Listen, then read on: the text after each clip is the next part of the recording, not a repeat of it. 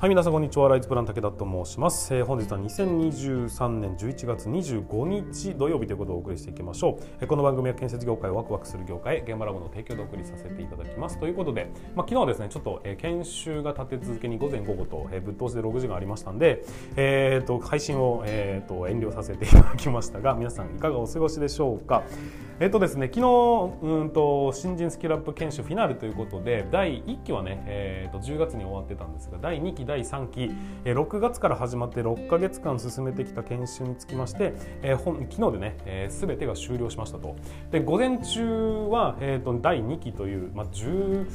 人ぐらいの人たちが受けていただいてるんですけどもその人たちのフィナーレを迎えてちょっとね最後の最後はやっぱりちょっとねうるっとする部分があるんですよ。だけどその2時間後にはもまた次の卒業生がいらっしますんでなのでうかうかしてられないという感じで、えーと、若干、えー、なんていうかうるうるもっとこう余韻に浸りたかったがそんなどころじゃなかったということで、まあね、全力で今回お話をさせていただきました、えー、最後の言葉をですね結局、まあ、学び続けるっていうことが大事なんだよと。せっかくね検証を受けるという時間を今作り出すことができてるわけだからこれを継続していくと世の中楽しくなるよ生きやすくなるよっていうそういうメッセージですねメッセージを、残して、えーと、終わりということにさせていただきましたが、まあ、少しでもね、えー、印象に残る話があってくれればいいなっていうふうに思いますし、えー、まあいいんです、え僕の言葉なんて覚えてくれてなくてもいいんだけど結局は成長してくれればそれでいいんですよ。で、まあ、少しでもね何かの足しになっていただければそれで僕は満足かなっていうふうに思いますが目に見えて教育って、えーと進んでいくものではないというのは分かりながらもねだけどやっぱりちゃんと,、えー、と前に進んで成長していただきたいですしまあそんな心のどっかでああ武田の話よかったなって1年に1回ぐらい思ってくれるともっといいなって思ったりしますが、まあ、そんなことはどうでもいいですね。はいということで、えーとまあねえー、次は2024年の研修に向けて進めていくのと2023年度のねこの3月4月にえーと、主任実践力アップ研修ということで、えーと、今度は3年4年5年目6年目ぐらいの方たちをターゲットに長期工程表の書き方だったり、えー、図面のチェックの仕方みたいなところのレクチャーをしていくという研修を今現在絶賛募集中でございますのでもしもね企業でやりたいだとか、えー、これ受けさせるべきだなっていうふうな話があるんであればぜひね、えー、上司にお話をして上司から僕の方にねお問い合わせをいただければというふうに思いますのでいつでもズームをしますのでよろしくお願いいたします。はいということで本日もスタートしていきましょう皆さん準備の方はよろしいでしょうか。それでは今日も立ち入り禁止の向こう側へ行ってみましょう。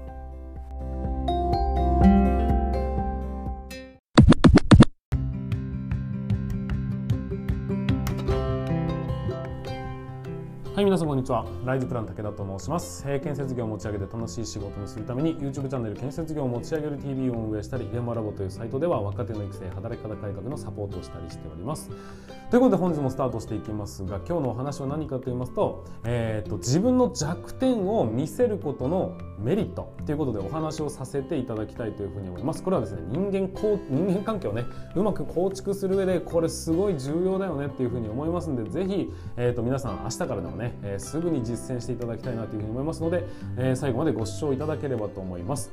えーとまあ、会社を見渡しますとモテるやつっていますよね、まあ、それはまあ恋愛的にモテるっていうことではなくて、まあ、男女問わずなんかこう人に愛されてるよねっていうふうに感じる人っていないでしょうか。妙にこう頼られたり、まあ、もしくは妙にいじられたりだとか。なんか飲みに行こうぜって言われる率がすごい高いとか。そういう人たちを見ていくとあこういう共通点があるなっていうふうに感じた部分があるんですがそれがですねまさに弱みを隠さず見せているという。そのの辺がですねうまく使ってるなっていうまうまいなっていうふうにまあ感じたりします。ちなみに僕は全然できないんです。なんかこうかっこつけちゃうっていう性格なのでだから次回の意味も含めて、えー、このですね弱点を他人に見せることによるメリットってどういうものがありますよっていうことをね、えーお話をさせていただきます。まずは1つ目、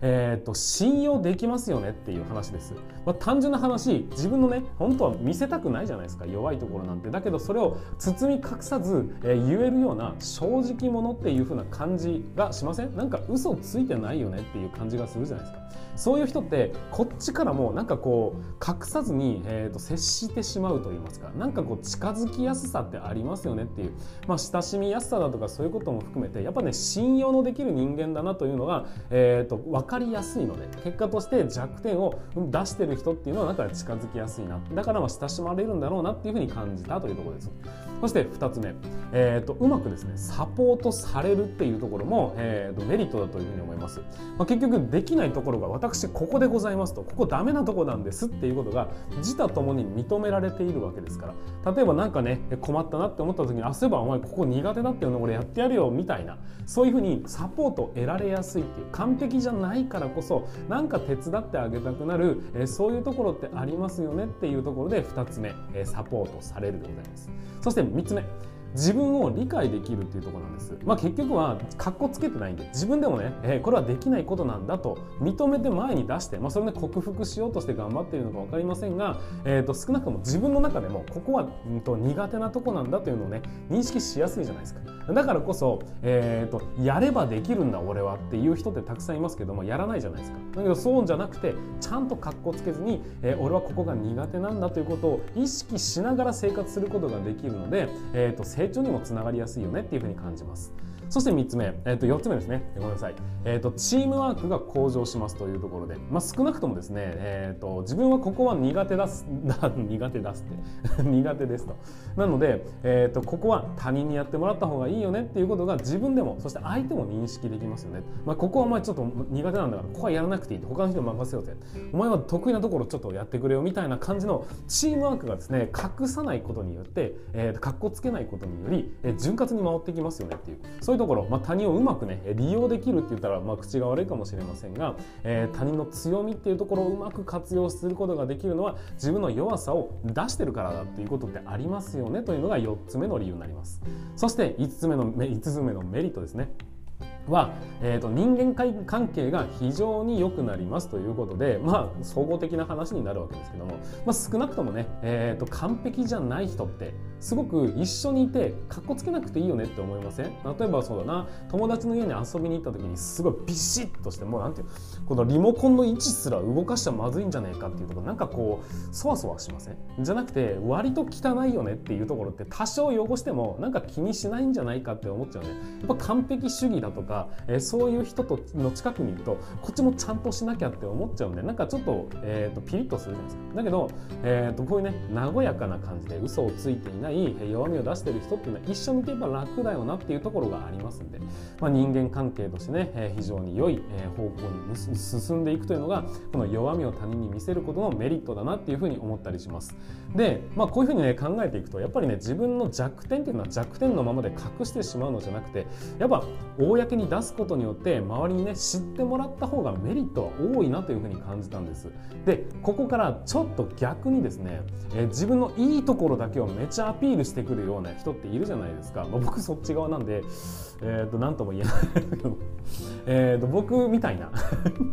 いい面だけをアピールして俺すごいだろっていうことを言ってしまうようなタイプがなぜ良くないのかデメリットはどこにあるのかっていうのも、えー、一緒にねお話をしていきましょう。まずは、えーと、無駄に期待が高まるっていう話。です、え、本当はこいつどこまでできるのか分かんないんだけど、まあ、言ってる話を聞く限りはすごそうみたいな。結局実力がどこなのかが分かんないまま勝手に期待だけが高まっていくのって良くないじゃないですか。できるできるできるやらせてみたら全然できなかったっていうことになってしまうので口だけのやつっていうね。そういうことになるんでやっぱね良いところだけを無理にこうアピールしようとするっていうのは良くないデメリットがあるよねっていう話です。そして2つ目。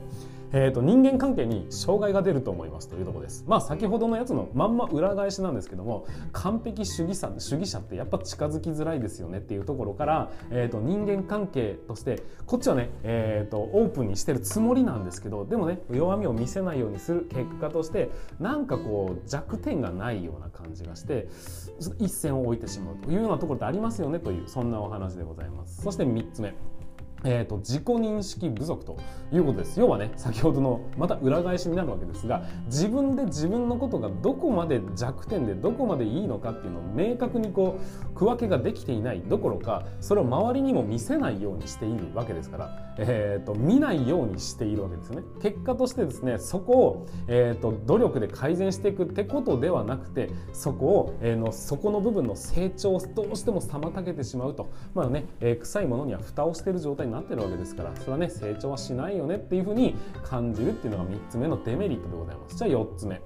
ストレスとプレッシャーにやられてしまうというところでございます、まあ、当然ですがこれは俺できるんだぜっていうのはアピールしてるわけですからね。当然周りからもできるできると思われてるんだがたまにできないことがあったりするじゃないですか。みんな完璧な人間なんていないわけですよね。だけどできると豪語してしまった手前できないとは言えない聞くに聞けないみたいな状態になっていき結果としてですね無駄なストレスと無駄なプレッシャーを自分にかけてしまうということがデメリットになっていくんじゃないかなっていうふうに思います。そして最後5つ目ですが協力が難しくなるって話です。まあチームワークがね、えーと、うまくいくのはやっぱり弱みを見せてそれをねちゃんと,、えーとパズルのようにここ苦手だから得意な人にっていうふうにこううまくやればいいのにできる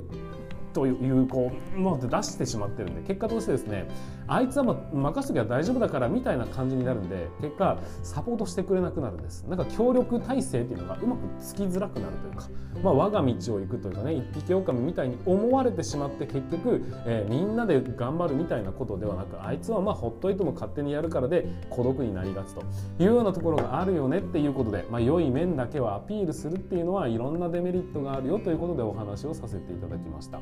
はいということで、まあ、ここまででね、えー、と弱点を出すことはメリットが非常に高くて、えー、といい面ばっかりをアピールするっていうのは良くないことだと思いますよというのがね、えー、僕の結論になるわけですが、まあ、まとめますと結局人間関係をうまく構築する、うんと、なんか社員にモテてる人そういう人にはやっぱね自分の弱点を隠さずにそうやってこう出していける人っていうのが、まあ、そういう強さがある人まあ強さなのかズボラなのかその辺は分かりませんけどもその辺をまあ、弱点俺ここが苦手なんですとかここダメだよねって格好悪いよねっていうところを極力むしろ出していくと弱点とは最大の長所なんだよというそういうところを、えーと、うまく活用することによって活用するっていうのが打算的であっていいのかどうか分かりませんがいずれにせよそういう弱いところは隠して、えーと、何かこう見せないようにするのではなくむしろ出すことによってみんなに理解をしてもらってその上でじゃあどう克服していくのかどう立ち向かっていくのかを決めた方が、えーと多分ですけどもフラットだというふうに思いますよと。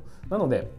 えー、と改めて言いますが自分の弱点というのは恥ずかしがらずに極力前に出しましょう。早い段階で。でそういう人間だと思われた上でちゃんとね努力をしていくということが大事でそれにプラスしてかっこつけないということがやっぱ大事なのでかっこつけずになりふり構わずそこ苦手なんですけどなんとか頑張りますからっていうこう泥臭く努力をして一生懸命さを前に出してる人っていうのはやっぱり好かれるよなと。いうふうに感じたというところで皆さんもね是非自分のね隠してる弱みがあるんであればもう明日から実は俺みたいな